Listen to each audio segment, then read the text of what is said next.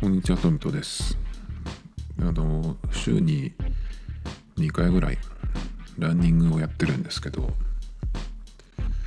先月の終わりか今月もだけどちょっと膝を痛めてまして、で普通にその日常生活のは支障ないんですけど、走り出すと結構ちょっとするとまた痛みが来るってことで、割と最近は1週間ぐらい空けて走るようにしてるんですけど、最近って言ってもほんの2週間ぐらいですけどね。だけど結構やっぱり走り出すとまた同じところが、傷んできてですね、今日なんかも行ってきたんですけど、3キロ到達しないところでもうちょっとこれ以上走るとまずいかもっていう感じになってくるんで、なかなかちょっと長距離が走れなくなってきてしまって困ってるんですけども、膝を結構本当にやってしまうと3キロも走れなくなる、歩いてるのも痛くなるっていうのが最悪なりうるんで、ちょっと気をつけないとなと思うんですけど、どうやって直したらいいのかなっていう感じで、前にもこういうのになったことあるんですけど、前は冬じゃなくて秋ぐらいだったんで、別にそんなに寒さは関係ないかなと思うんですけどね。強化する方法とかないのかなっていう感じで、スクワットとかはやってるんですけど、膝なんでちょっと、なんとかしたいなっていう感じで、やっぱり運動は夏の方が効果が高いのかなっていうふうに日々思いますけど、それはさておきなんですが、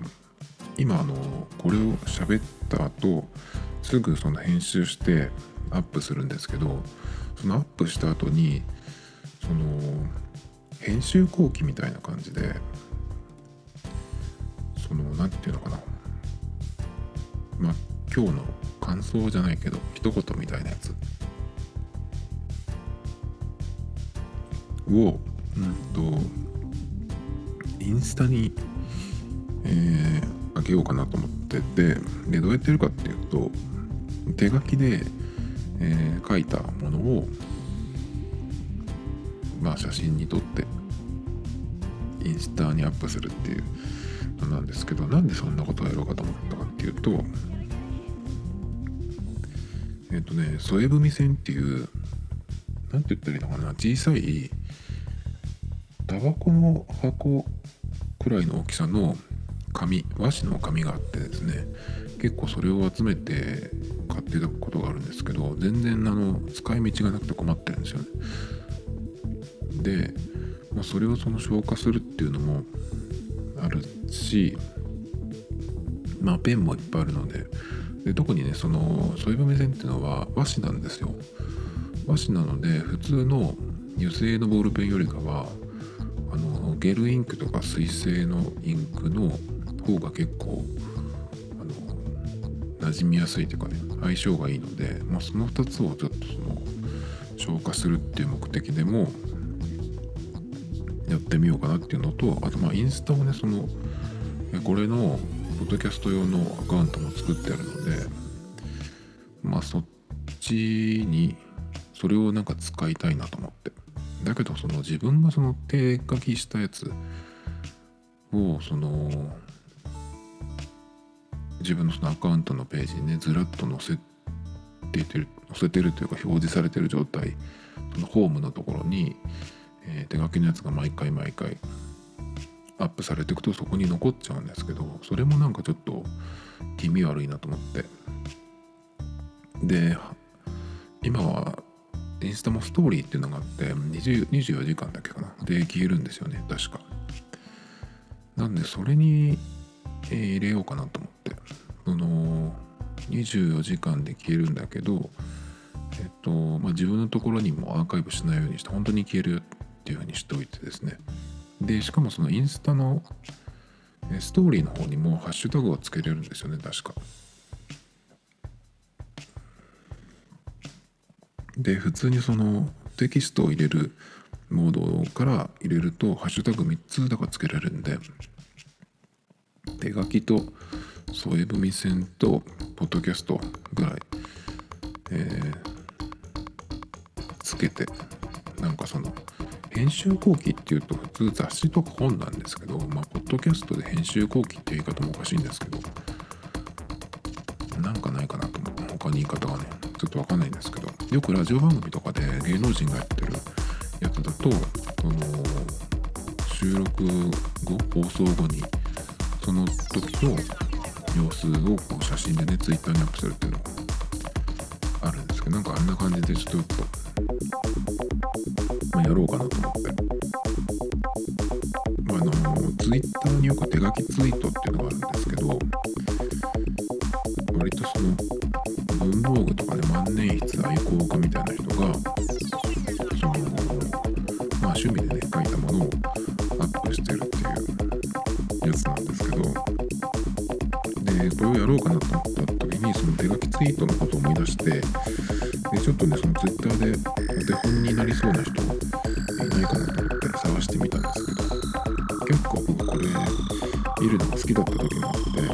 字の練習をしてた時なんですけど、でその頃っていうのはその上手な人の手書きツイートをやる人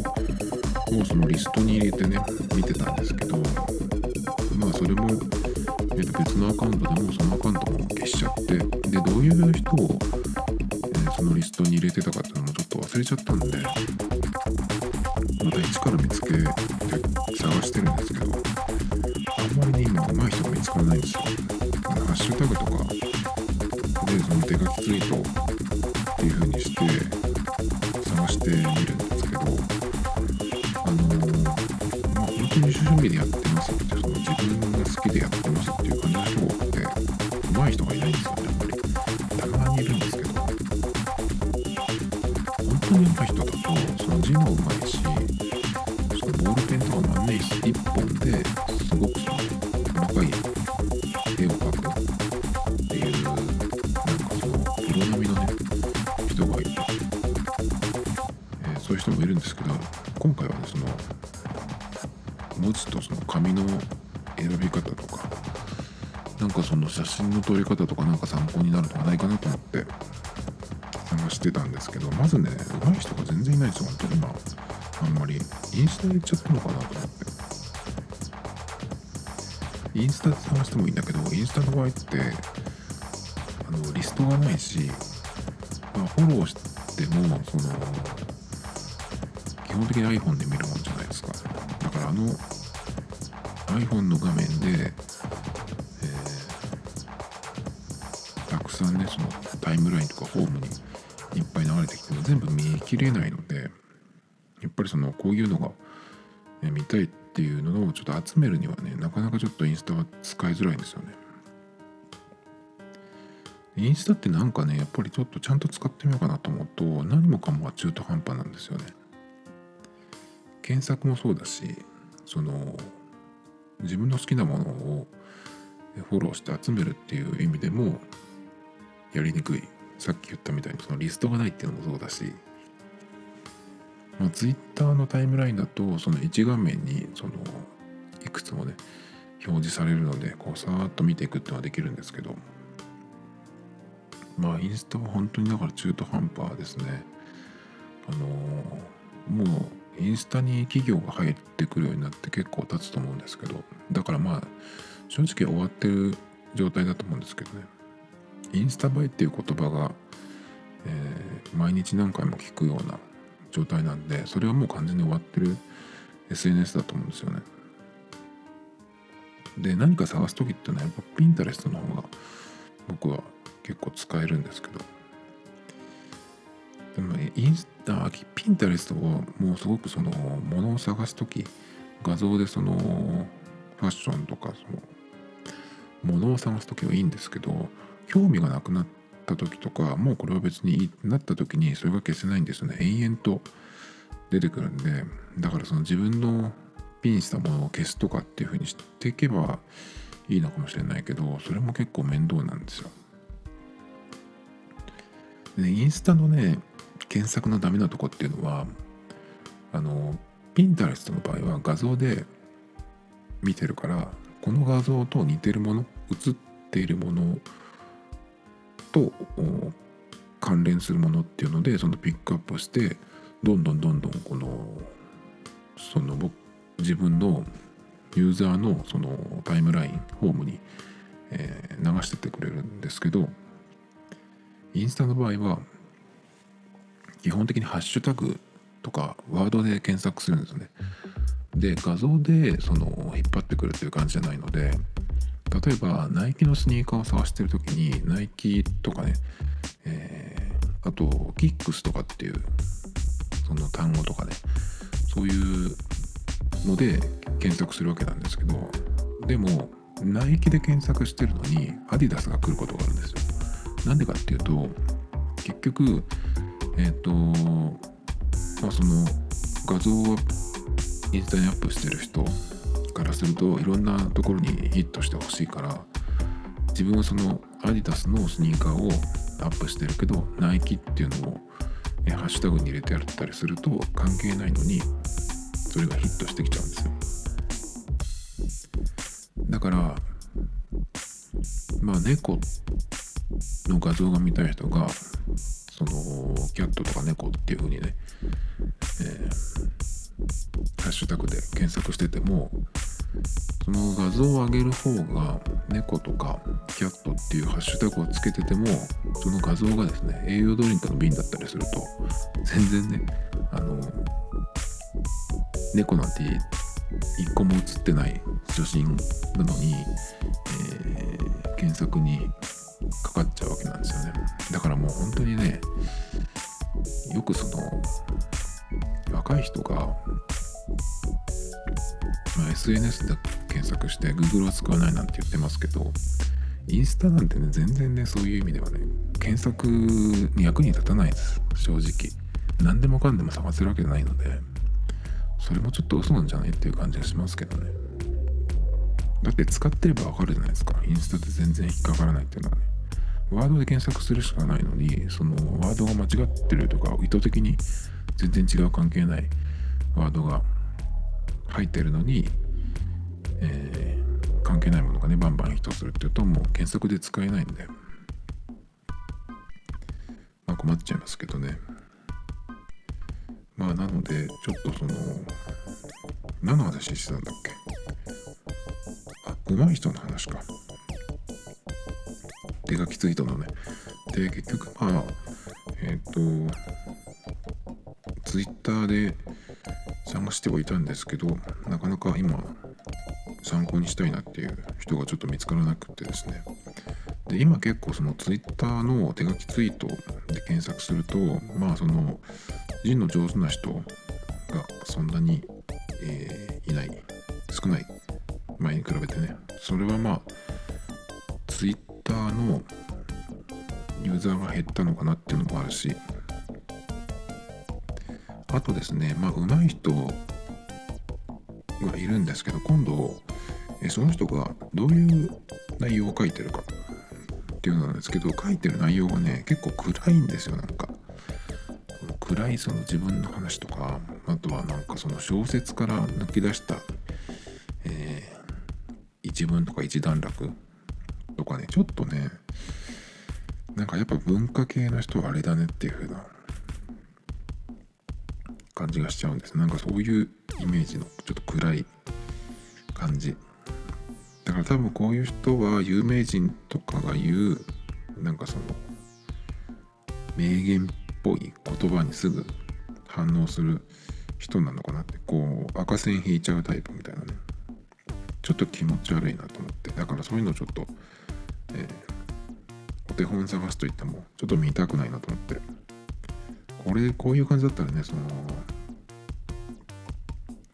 バリピって言われる人の方がマシかなっていう感じしちゃうんですけどね。というわけでですね、ちょっと編集後期っていう言い方が変なんですけど、これをアップした後に、ね、その日の日付とそのポッドキャストのナンバリング、今日が何回ってやつと、なんか一言添えて、添え文線をね、消化していこうかなと。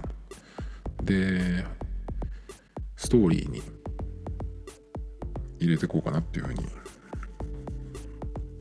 してます。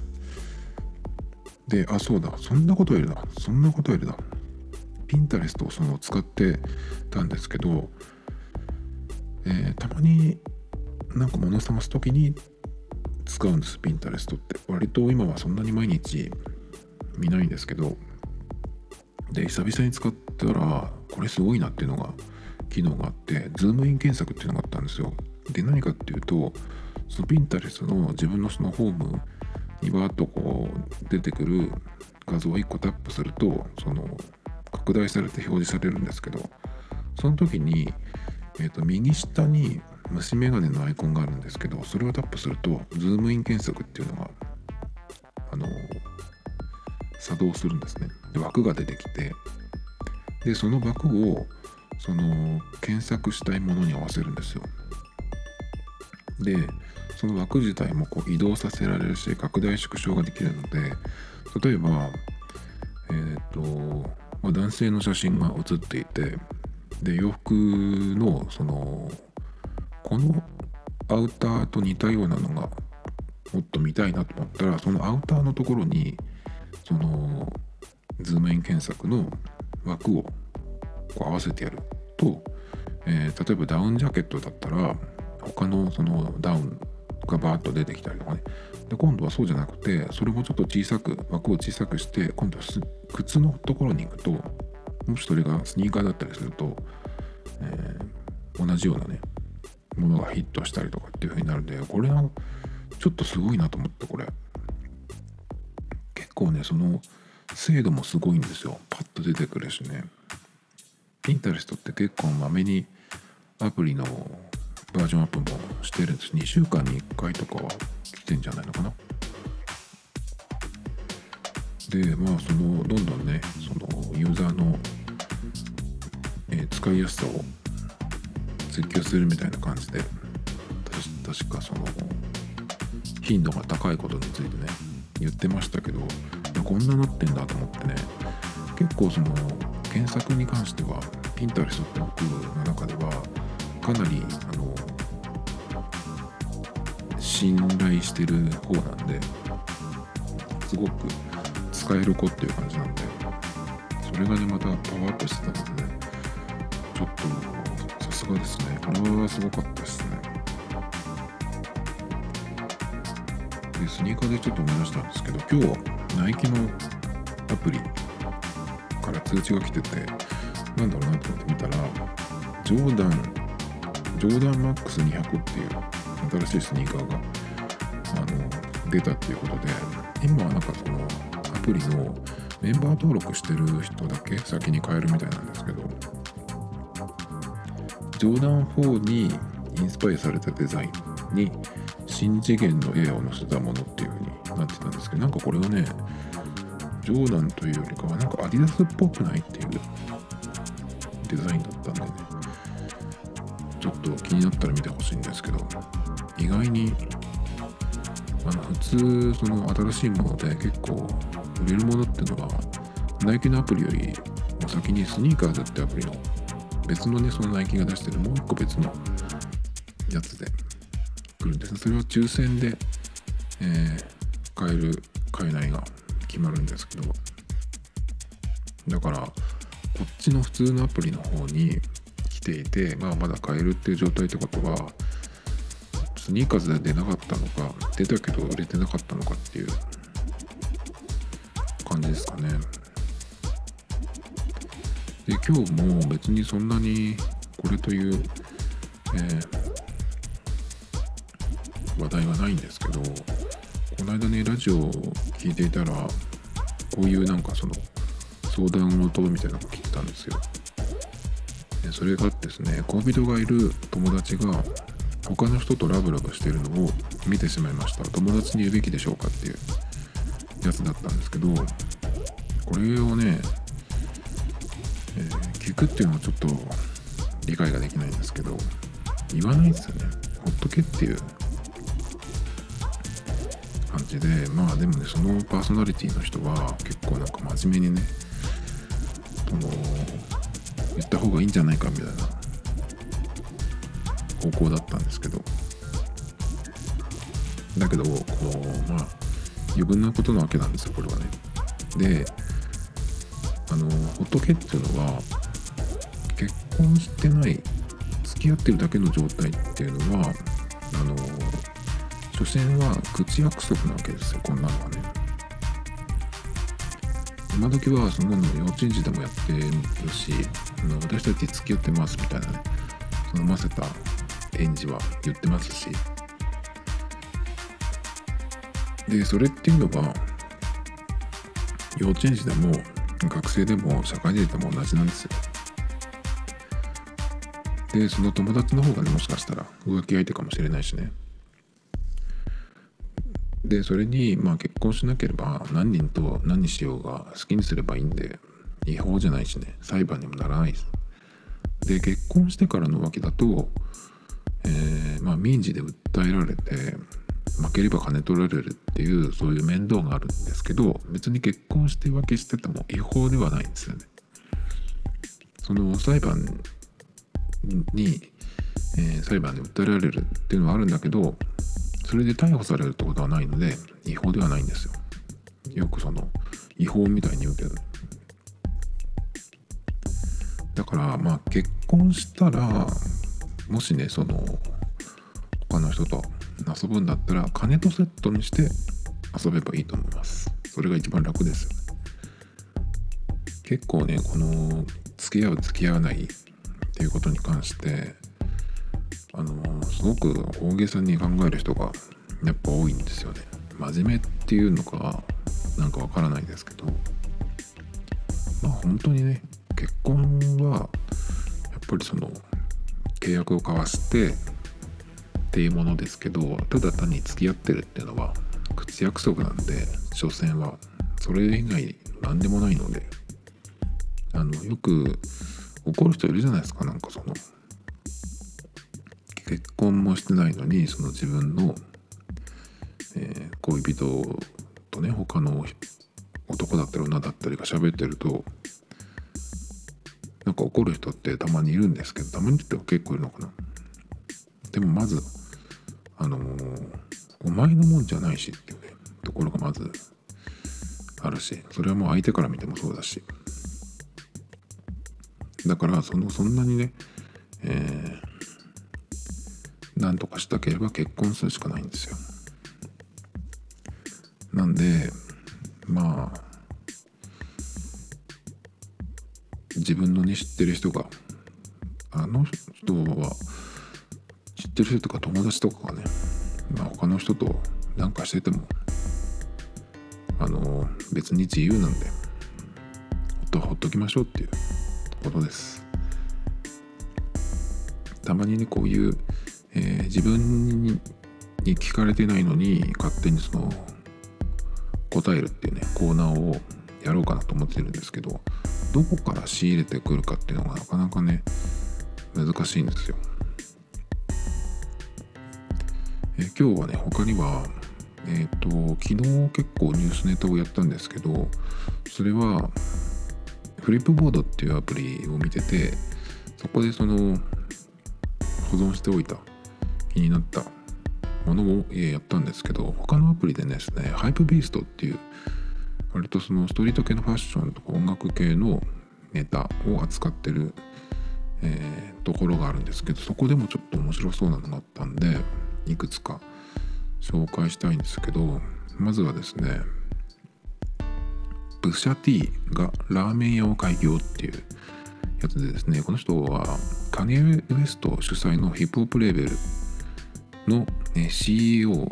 務める実力派ラッパーのプシャティっていう方がいるんですけど、その人がですね、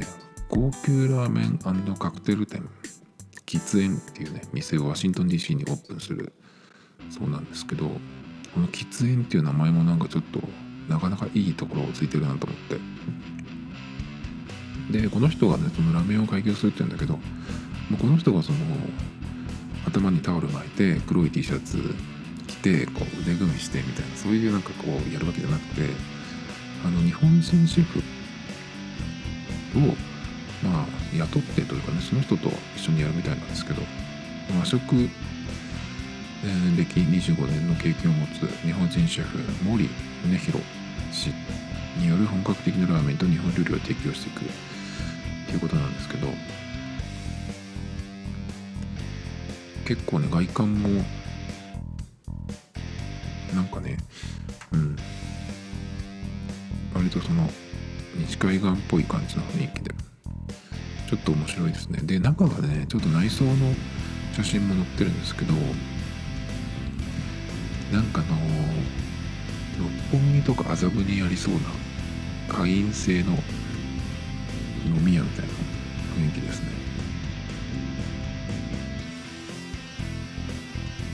他にはですね、次、アディダスがローラとのパートナーシップ締結を発表ということで、ブランドアンバサダーとしてパフォーマンスからライフスタイルまでアディダスのさまざまなプロジェクトやプロダクトに関わる予定ということは、まあ広告塔っていうことですけど、これなんで気になったかっていうと、ローラが関わると終わるっていうなんていうかその偏見があるんですけど、僕は他のタレントとかがやっていた CM とかでそういうキャラクターがあって、その後によくローラがなってることがあるんですけど、なんで今ローラっていう感じもあるし、結構ねだからそのローラが来ると終わるっていう、ちょっとそういう僕は偏見があるのでアディダス大丈夫かっていう、ナイキじゃなくてよかったんですけど、まあそんな感じです。そしてですね、品薄状態の続く AirPods Pro のリセール価格が高騰という感じですね。 eBay では定価プラス$100の価格で多数出品されているらしいんですけど、まあその AirPods Pro に限らず Apple の商品ってやっぱりその中古の商品もあまり値崩れしない、結構高く売れるらしいんですけど、これってやっぱり iPhone とかと同じで、今はまあ出たばっかりでそのリセール価格も高くなってるっていうふうに言いますけど、まあ新品が手に入りにくいからっていうのもありますね今はね。だけどこれってまあ結局その供給がそのうち追いついてくるっていうのもあるし、あとやっぱり1年ぐらいでも2年くらいかかるかな、次が出るのは。 iPhone だと1年の寿命ですけど、この、AirPods Pro とかこの辺のワイヤレスイヤホンはまだまだ進化していくと思うんで、結構早そうかなと思う。今は高いけどどうなるか分かんないですよね。来年はBoseの、完全ワイヤレスで、しかもノイキャンのやつが出るとかって言ってたんで、結構ねこの AirPods Pro も革新的な商品っぽいですけど、今年はソニーも出してたし、あれもすごく評判が良さそうでなんですけど、僕としてはやっぱりイヤホンといえばまずはBoseを聞きたいなっていうのが1個あって、で今は B2X と前の AirPods Pro じゃない方の AirPods ですねを使ってるんですけど、それを買う前に Bose のその完全ワイヤレスのイヤホンを買おうと思ってたんですね最初。だけどちょっとその充電時間が、バッテリーがねビーツとか AirPods に比べるとちょっと弱かったんで悩んでたとこだったんですけど、まあそこにねBeats X とか AirPods が出てきたので、まあそっちを、まあ、iPhone とのその相性もいいっていうことで、相性がいいっていうかもう完全にね他のイヤホンに比べると入ってるチップが違うしね、その完全にひいきされてるのでペアリングがものすごく楽なんですよね。やっぱこのビーツかアップルのイヤホンを使ってしまうと、ワイヤレスに関しては他のものってちょっとかなり劣っちゃうんですよね。バッテリーに関してもそうだし、やっぱり、接続が楽っていうのは本当に、OS よりもすごく快適になるので、やっぱりここはちょっと、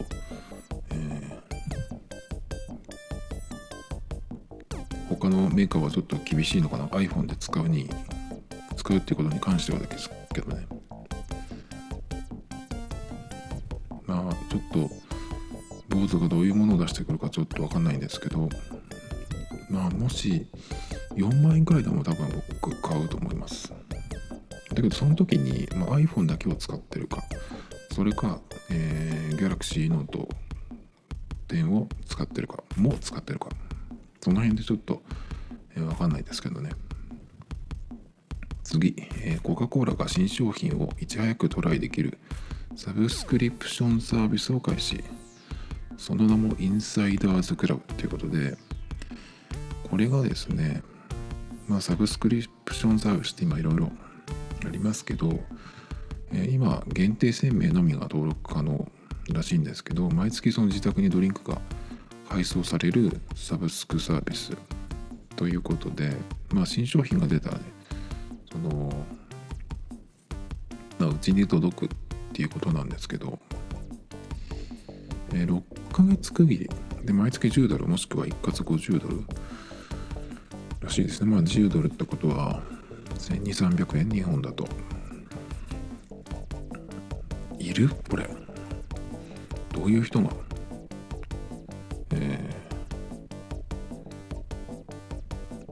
登録してんのかな。1000名だけど熱狂的なコカ・コーラファンとかがいるのかな。でも最近そのコカ・コーラの商品で新しいものっ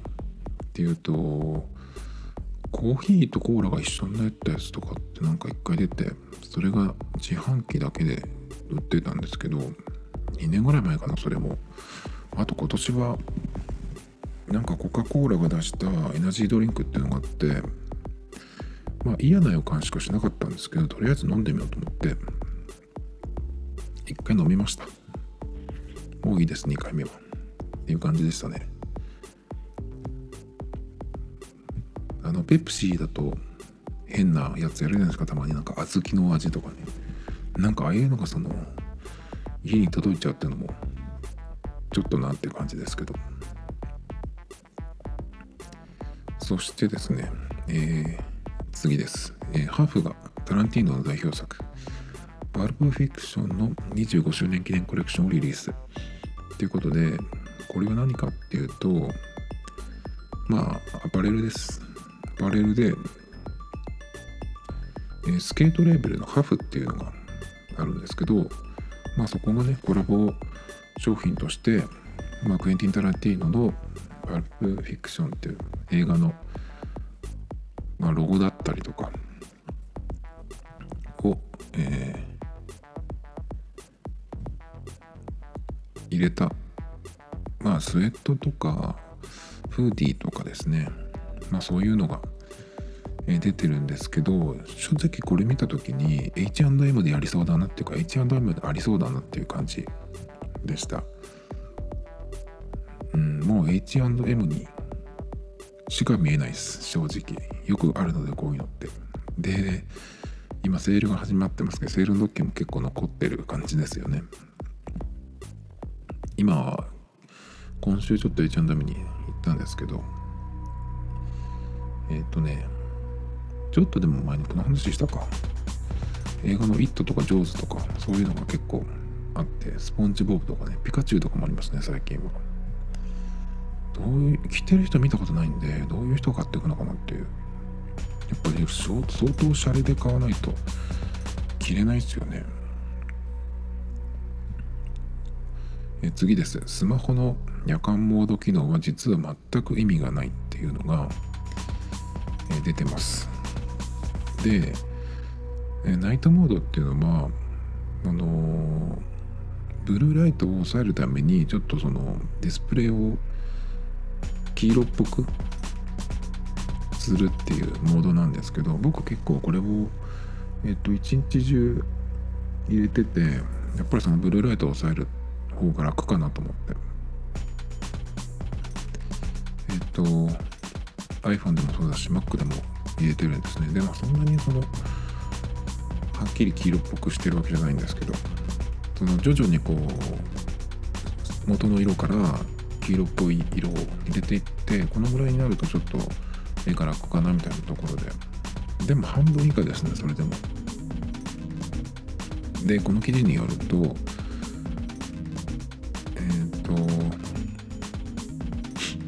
そのイエローのライトがそのむしろ睡眠を妨げるっていう事実が分かったっていう、マウスを用いた実験っていうことなんですけど、でですね、しかもですね、このブルーライトっていうのはその良くないっていうふうに言われた時、体内リズムの維持に重大な役割をするメラノプシンという神経細胞に刺激を与え、最終的に健康に悪影響を与えるというふうに言われてたんですが、しかしこのメラノプシンは光の色よりも明るさレベルに影響されることが分かりました。黄色みのかかった日中の日差しと青みの帯びた黄昏の時がその例なんですっていうことで、正直ねよく分かりませんようだけど、この手のことはよく覆ったりするので、その類かなっていう感じですね。でもブルーライトが完全にそのオンっていうかね、その iPhone でも普通の状態の方が結構うわっていう感じで目にくる感じはすると思うんで、やっぱり感覚としてはちょっときついかなってのありますね。次です。ジョーダンブランドが単独では史上初となる四半期での売上高10億ドルを突破ということで、ジョーダンブランド、ナイキのねジョーダンエアジョーダンとか、そのジョーダンブランドですね、その勢いが、止まらないということなんですけど、そうなんだっていう感じでね、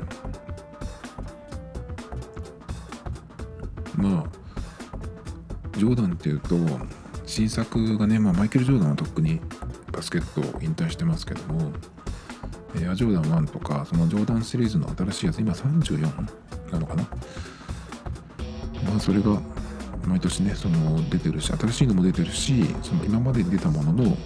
別のカラーっていうのもしょっちゅう出てます。で特にエアジョーダン1なんかは世界中にコレクターがいるので、出るとね即完売してますね。微妙な色は結構残ってたりとかしますけど、あとよく見ないとね、素材がね、